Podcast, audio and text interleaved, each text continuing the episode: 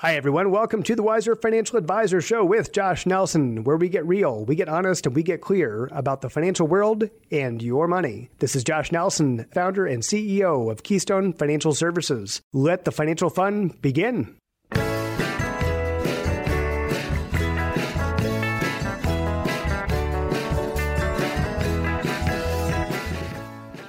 Right, welcome everybody to the Wiser Financial Advisor. Today I have guest Christopher Fry, a realtor with the Group Real Estate and somebody who's been a friend for many, many years. So, welcome, Christopher. Hi, Josh. The Exciting topic today. I think what's on a lot of people's minds right now is the economy and the real estate market. So, I think this is going to be a great conversation. But before we get started, uh, maybe tell our listeners a little bit about how you got into this business and what is it that gets you excited about it. I've been in real estate now for almost nine years. You know, I've just had had seen and started to begin to understand the power of real estate and, and what that can mean for people. Really, as my business has grown, you know, have found uh, a lot of excitement and and joy in helping the first time home buyer get into a home and having them enter into that uh, realm of home ownership and then and beginning to see the benefits of, of what ownership is all about that'll get me jazzed. Their excitement at the closing table, especially in a market that's been very difficult for first time home buyers and for first time home buyers to win, to help them win and get into their first home is uh is super exciting for me. Oh yeah, I'm sure it's that's a huge life event, especially your first home. It is. It, it very much is. And of course, in, in your world, in the real estate world, uh, you've seen a pretty profound change, right, in activity and really what options people have. That's correct. It's not just the real estate market; it's you know all the markets as well. And last year we were in, in a market where the the seller was in the driver's seat. And i used to joke with people that if you had a home to sell put a sign in the yard with the number four and then write sale on it for sale and you'd still get multiple offers above list price. And you, you come to today and the story has flipped on its side. I wouldn't say it's, it's a buyer's market but it's moving more in that direction. There are less buyers out there, even less inventory out there. But, you know, with that, there comes opportunities for that. But for sellers, they need to be wiser with their approach. You can't really sit back and just throw a price on a home and just know that people will pay above. And there's a lot more preparation and marketing that goes into homes. It takes the population about three to four months to catch up to where the market is. And so sellers are now just starting to understand, oh, we can't live the way we used to, where it would be a, a, feeding frenzy. We'd have multiple offers the first weekend. And so there needs to be a little bit more patience. And I think, you know, the, the market that, that we had, it kind of got normalized that that's the way it is, uh, mm-hmm. uh, that frenzy. But the reality is we're moving into a market that is maybe more the way it used to be, where homes don't sell in a weekend. It may take a couple of weeks and you're going to have to be more strategic about pricing and, and your placement in the market that's a good a good observation though. You're thinking that this is really back more to what normally would be happening in the market. I think a little more normal just in the sense that the frenetic activity has gone away. Buyers have a little bit more time to to think and process and really determine if they want to put an offer in they, they have more homes to choose from and not that there's a an influx of homes but there there are just more homes and and now they at least they have time to think about it and to really mull over the decision and find the house that really works best for them yeah, the Fed really slammed on the brakes earlier this year. They've admitted too that they waited too long. They should have really been starting to slowly raise interest rates at least a year before they did. And of right. course, there was a lot of stimulus. You know, now it's easy to look back, right? But there was a lot of stimulus that was pumped into the economy following the pandemic, as as uh, the lockdowns and everything just hurt the economy uh, so much that it was really an effort to keep things from going into a severe, severe recession. I know you're not a mortgage broker, right? But just to, I know you watch real estate interest rates quite a bit. Where eh, have things kind of swung over the last, say, 12 months or so? Right, that's a great question about this time last year, uh, mortgage rates were right around 3%, low threes, high twos. You know, I, I talked with somebody who said that they refinanced last fall at 2.8%. That's insane. And yeah, and, and they're extremely happy with it. And transposed to just a year later, you know, rates are at low sevens, high sixes.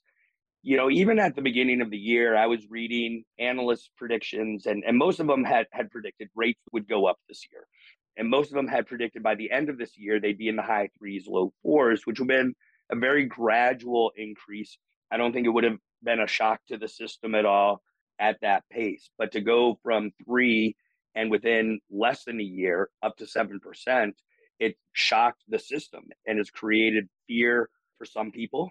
I've worked with clients who got pre qualified for a loan at the beginning of the year. They got priced out because as the interest rate goes up, their monthly payment goes up. It's been tough for them.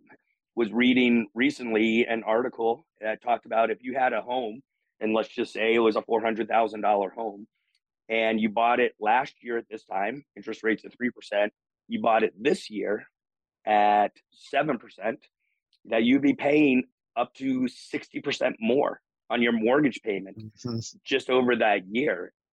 That's all interest. Uh, it's moved people out of being able to qualify for purchasing a home. Yeah, the party has ended uh, for sure, right? With rates right. at those levels, and that I know we visited a little bit before. My first mortgage was at uh, eight point seven five percent on a thirty year fixed. You know, basically since then, rates have done nothing but go down. So uh, to me, it seems mm-hmm. like everything is great. Historically, where we're at right now is about average. If you go back over time, averaged out interest rates, they are you know at this seven percent is is about average. My first interest rate on my first home was seven and an eight I mm-hmm. thought we were doing really good. Yeah, at, well, that was that about the historical average, right? Oh, yeah, right. that's interesting. I don't think I've ever heard that stat before. Well, my parents tell me a story about when they bought a house uh, when I, when I was younger, and their interest rate was uh, almost twenty percent. Mm. Um, and so part of it's it's all about perspective, but a part of it is just dollars and cents as well. And as interest rates go up, your buying power goes down. And the you know kind of the rule of thumb is for every one percent an interest rate goes up, a mortgage rate goes up, your buying power goes down 10%. So wow. if you qualified for a $400,000 home at 4%, say, it goes up to 5%. Now you only qualify for a $360,000 home. Yeah, so we certainly have seen because of that, right? We've seen a lot of buyers get priced out of the market. You've noticed uh, a change in activity, uh, certainly from what was happening before but has it just kind of ground to nothing right now as far as activity or what are you seeing out there as far as kind of now compared to where we've been? It, well it definitely hasn't ground to nothing thankfully but it has slowed. And part of it you know right now being being november part of the slowing is just a seasonal slowing of the market usually is a little slower. In the fourth quarter you get closer to the holidays. But what we're finding is there are still homes out there that need to be sold. There are still buyers out there that that want to buy homes. Just the numbers of both of them have have gone down. But those who are out there looking to buy a home are serious about buying. And the people who are out there selling have a reason that they want to be selling. And it's just a matter of marrying those two together and finding what's out there and available to them. Even as uh, the market ha- has shifted and interest rates have gone up, I also have seen that the market is presenting itself with opportunities specifically for buyers that last year were getting beat out on homes because maybe they had an FHA loan or they had a down payment assistance program. They didn't have a lot of money to bring to the table. And they were getting beat out by people who had better loans or more more money. They could cover appraisal gap differences and you know you're writing those right into, into contracts. And so a lot of people were just frankly just couldn't compete. Well, with the change in the market and less buyers being out there, we're seeing more opportunity for these people who were beat out in the past to have an opportunity to get their foot in the door. Obviously, it still comes down to their ability to qualify for a loan with the increase of the interest rate, but we're seeing less competition out there, less homes that have multiple offers coming in, homes that are sitting on the market a little longer. They're seeing price reductions sellers are offering seller concessions to help buyers with closing costs and being able to not have as much money that they need to bring to the table. There are opportunities for buyers to win And even in, in this market if they still can qualify. And right. you know, as I talk with my buyers, you know, one of the things when they go, oh, you know, interest rates are at seven percent, maybe we shouldn't look at a home. And I pose this question to them and I go, let's say we find a home and you're locked in at 7%. Hypothetically, next year the interest rates are at 10%. How are you going to feel? Like, oh, yeah, we're going to feel pretty good because we got in at, at 7%. I'm like, exactly. Let's say we get you in a home and, and hypothetically, rates drop down to 5% next year. Mm-hmm. You can always refinance and relock in at that new mortgage rate, but you've gotten in your home. This is my opinion the, the fear is if rates really start to come down, which they are predicting next year that that interest rates, uh, mortgage rates will come down, that it'll start almost that frenzy again. So, is this a good opportunity for people to get in? I think it is. You know, we, we've seen it in the stock market, the bond market, it, pretty much every market that was going up last year is going down this year. Mm-hmm. But if mm-hmm. we look at past recessions, if that's what we're in right now, downturns, whatever you want to call it, that's really where most people that are successful investors, that's mm-hmm. when they make all their money, which for people who aren't seasoned investors, they're like, what? I think you're losing money. Well, no, because you're actually getting to buy cheaper. Mm-hmm. It doesn't mean the things can't go cheaper. And we always caution people about that, whether you're investing in a house or the stock market or anything like that, is that you've got to have a proper time horizon.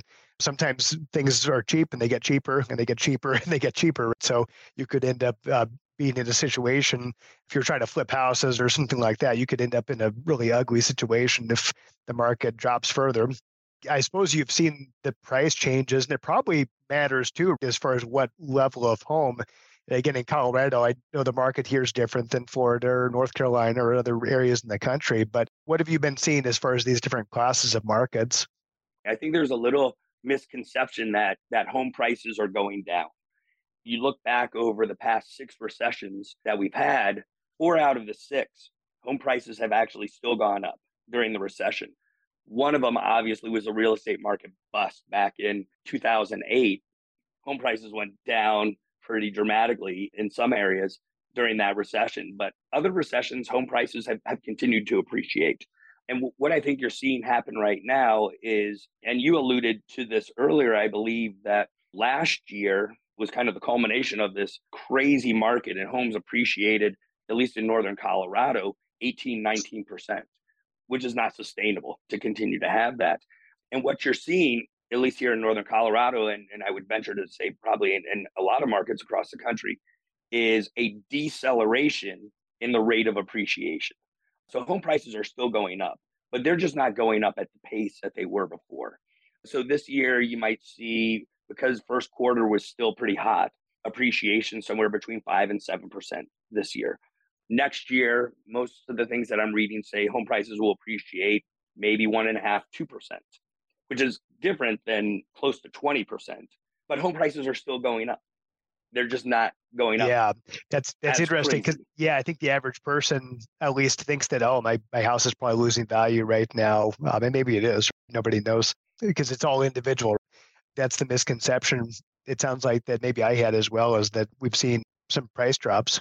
You will see homes on the market and people are reducing their price of the home. And there's a couple of factors in there. One is was the home priced right to begin with? Was it priced right with the with where the market currently is, or was it priced based off of where the market was? And if you priced it based off of the dynamics of last year, maybe you started way too high. And so you're seeing people reduce the prices of homes, but that doesn't mean that the average price of a home is going to go down. I mm-hmm. think there's just going to be need to be a lot more of a strategic approach to to pricing homes. Last year it almost seemed like you could throw any price on a home and there's such demand out there, people would pay it. I mean, if it didn't appraise, they would bring money to cover the difference. I think there's a re-education that needs to happen and a lot more analysis of okay, what are homes in this neighborhood? What are they listed at? You know, how are you going to compete with that? What's the difference between homes that are selling and still selling quickly as opposed to homes that are sitting on the market? I had a home that went on the market last week and we were under contract within three days. And we did a lot of preparation on that home, getting it ready for the market, marketing it well, doing detailed analysis of, of pricing of the home. And so there are homes out there that still sell quickly, and there are still some that get multiple offers on it. when I'm sitting with my sellers, I go, the homes that are priced right and in the best condition and marketed well are still selling fast. I, think a lot of it is uh, still we still buyers. Obviously, you still have people who want to buy, but it's also an inventory issue. There's still only so many houses out there on the market to be bought, so so we're not anywhere close to that, right? That we're we're still mm. looking at a limited supply, really, of homes that are available to buy. That is true, and thinking back to when there was that a huge building frenzy, builders were building, people were buying, they were overextended on their ability to to be able to continue to pay for those homes. And you know, when the bottom came out, the bottom really came out. As a result of that, builders stopped building new homes, new construction, and that happened for for years. Right. Builders were very very scared to to make the investment into building new homes. They had taken it in the shorts, so to speak, during that real estate market crash. The number of buildings that happened per decade and I have these numbers. Let me, let me pull them up here real quick. And this is by by decade.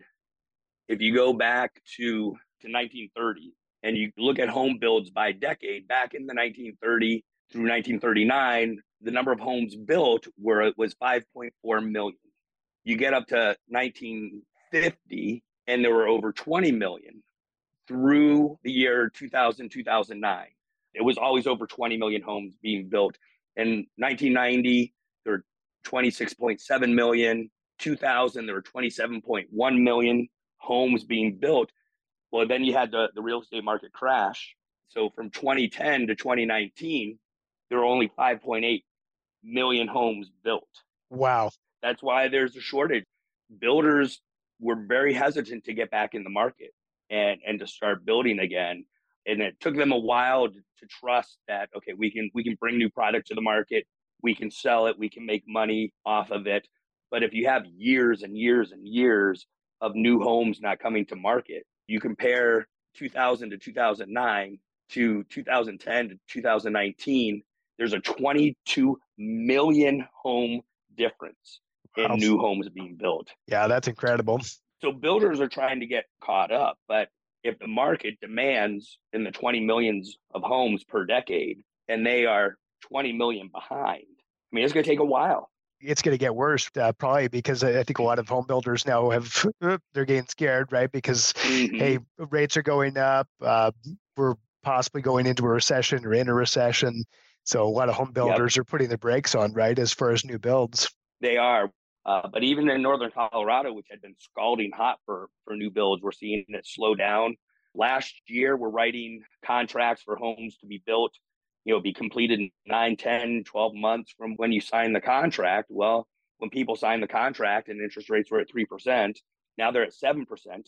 And they all of a sudden, like, well, we can't afford this home anymore. Builders have the supplies there. So, you know, they are still building homes. I've, I've seen a couple of communities that builders are building in and they're just building homes to rent. That's how they're trying to recoup some of their costs. When I talk with my buyers, and, and this just kind of gets back into, you know, your home being a, a great investment for you, I tell buyers all the time, you're going to have what I coined it as a living expense. You're either going to pay rent or you're going to pay a mortgage, but you're going to have some sort of a cost to have a place to live. The question is, do you want that money to work for you or do you not want it to work for you? At the end of the year, if you're renting in a let's say you rent an apartment, what do you have to show for it? Well, you you had a safe place to live. If you pay a mortgage, well, you pay down your principal. Your home has hopefully gone up in value, so you're building equity with that. So your money is working for you. When I talk with buyers, you know, the first thing when we sit down, and especially with first time home buyers, what I say to them is, you know, we're just going to have a conversation here and at the end of the conversation, one of a couple of things is going to happen. One is we'll determine, hey, it makes sense to move forward and into buying a home. We may come to the conclusion that this just isn't the right time to do that. And that's okay. Home ownership isn't for everybody at every specific moment. For whatever reason, maybe it makes more sense to rent. I don't know if I'm going to still be living here in six months. Well, that's probably not a great uh, investment to to purchase a home in those situations. But you're going to have an expense to, to live one way or another. It's just a matter of how, how do you want that money to work for you? Yeah, that's I think a really good point too. As a lot of it does come down to time horizon, as far as mm-hmm. how long you're going to be there, uh, not just in that home, but in the community. Could a job change? Uh, you know, is your job, uh, you know, maybe not stable enough where you could be moving? Who knows what right. could be happening? So you do a lot of education on the front end of things, right? For people who maybe it's their first experience, that they'd be a first-time home buyer, first time they've had a mortgage. Any general advice, I guess, for people who are kind of thinking about it right now, or maybe they're a little bit spooked. Maybe they're scared to move forward because they've heard from people that, yeah, interest rates are high, so you shouldn't buy a house now. As, as far as advice goes, have a couple things that come to mind is talk to somebody who's knowledgeable about the market, who's knowledgeable about homes and home prices. Talk with a reliable lender. A, a real estate agent, realtor should be able to provide you names of some great lenders who can help answer all the financial aspects and the, the financial questions that you have. Uh, but I think part of it is just being educated in the process. I find a lot of times, again, with more with first time home buyers, just a lot of misconceptions. As we talk, and I work as an advisor for them in this process of just answering their questions, eliminating misconceptions. A lot of times, people just have the misconception they need 20% to be able to put down to buy a home you know, depending on where your market is, I mean, that can be a lot of money. You know, if you have four hundred thousand dollar home, twenty percent is eighty thousand dollars, and you know, it's hard to come up with eighty thousand dollars if you're young.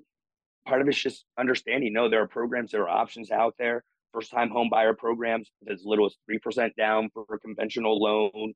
There's down payment assistance programs out there that can help you get it, your foot in the door and, and get into a home uh, and so speaking with a lender who can explain some of those options, speaking with a realtor who who knows not only some of those options but can alleviate the misconceptions that are out there. I do think there is opportunity right now, even with higher interest rates, to win when maybe you haven't won before. I think we had discussed that a little earlier. If you're worried about interest rates in the sixes and sevens, just remember that rent is a hundred percent interest rate. Uh, and so the, the process doesn't have to be spooky. It doesn't need to be scary. If you work with somebody who understands the process and can coach you through and answer those questions and make the process and the transaction as smooth as possible. And my team consists of lenders and inspectors and stagers and photographers and, and things like that. And they're excellent at what they do. I don't begin to provide any sort of financial answers to to clients. I have lenders that are phenomenal at that, have deep financial smarts, and they'll answer those questions. I'll stay in my lane. I'll stay in the real estate lane, and I'll let the financial people stay in the financial lane. They don't stay on my team if they do a bad job. If my buyers come back and say, "Wow, I could never get a hold of this person," or you know, they kept changing what they were saying to me, they don't stay on my team. And so work with somebody that has a great team that, that they work with. What I want is to be at the closing table and for my clients, whether they're sellers or they're buyers, to say, this was so much easier and smoother than we had heard it would be. That's the greatest compliment that I can receive. Yeah, and I, I love your comment there about uh, pulling together a team too, because uh, especially if it's something that you're new to with anything, that's what we do on the financial planning end. Um, certainly, important on the lending end, the home buying end, to work with experts, work with people that have a heart, the heart of a teacher, because you need to be able to make the decision yourself, right? You're never going to just hand over all your decision making capability to somebody else. And you may be working with experts, but you need to be educated enough to make sure that you actually understand what's going on. So, uh, right. one last question well, for you. Yeah, no, go ahead. Oh, I yep. was just, I was just going to say that exactly right on. Yeah. And on the Wiser Financial Advisor, uh, the reason why the podcast exists is that instead of trying to figure everything out ourselves from a trial and error standpoint, makes a lot more sense, I think, to go out and find other people who have walked that path and have experience. So that's really what we're right. uh, talking about today. The, the last question then around that, and this isn't specific to the mortgage or uh, real estate industry, but if you were talking to a, say, a smart, driven, recent college graduate that's really just for the first time entering the business world or the work world, uh, what advice would you have for them? I think the advice I would have is there aren't any shortcuts. So be willing to work hard, put in your time, people will recognize and appreciate dedication and a strong work ethic. Be wise with money and keep track of, of market trends, no matter what industry you're in. Where's the market heading? Where's it going? How can you work to kind of be on, on that leading edge of, of where things are going? You treat others, just treat them with respect.